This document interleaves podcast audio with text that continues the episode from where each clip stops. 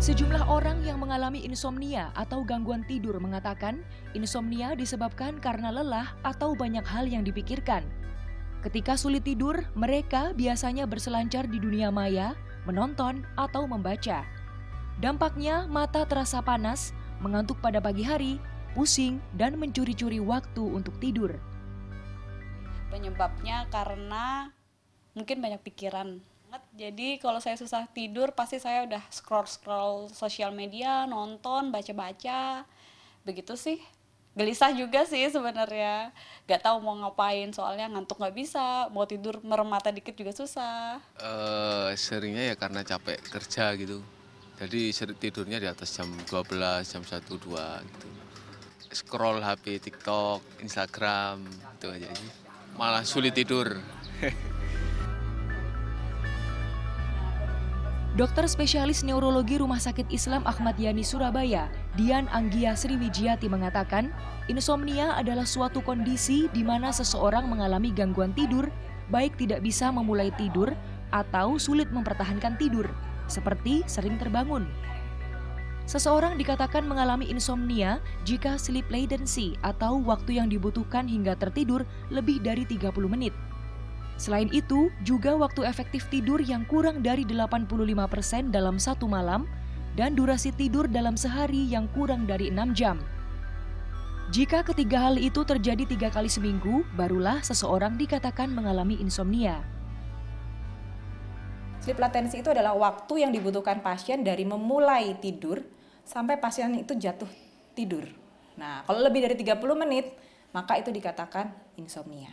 Yang kedua, yaitu kalau uh, waktu efektif untuk tidur kurang dari 85%. Jadi dalam satu malam misalnya dia suka bangun-bangun, jadi akhirnya nggak efektif. Yang terakhir, kalau dalam satu hari pasien itu tidur durasinya kurang dari 6 jam. Insomnia disebabkan karena kecemasan atau kekhawatiran yang berlebihan kebiasaan tidur yang buruk, dan gangguan irama sirkadian atau irama tidur yang biasanya terjadi pada pekerja dengan sistem shift atau seseorang yang sering bepergian.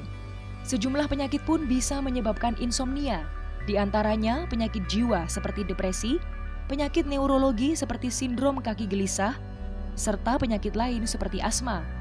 Tak ketinggalan, mengkonsumsi kafein dan alkohol juga menyebabkan insomnia. Untuk menanganinya, penyakit yang menyebabkan insomnia harus diatasi terlebih dahulu. Sementara untuk mengantisipasinya, penderita perlu melatih sleep hygiene atau kebiasaan tidur yang baik. Di antaranya menggunakan tempat tidur hanya untuk tidur, bangun tidur setiap hari pada jam yang tetap, termasuk saat liburan, menghindari berlama-lama di tempat tidur jika tidak ada keperluan, menghindari terlalu lama tidur siang, mengurangi alkohol, kafein, tidak makan berat menjelang tidur, dan menjaga kondisi kamar tidur yang nyaman. Misalnya, kita kebiasaan kita nonton TV nih sambil tidur. Nah, itu.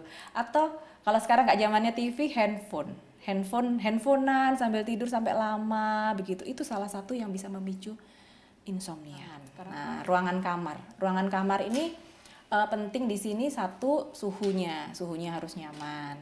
Kemudian uh, cahaya. Cahayanya ini juga harus yang bagus memang agak redup, tapi bukan gelap sama sekali ya, agak redup.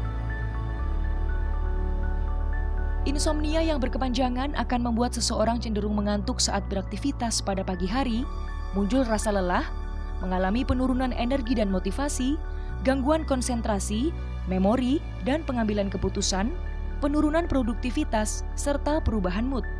Kanza Tamarindora, Miki Peresia, Surabaya, Jawa Timur.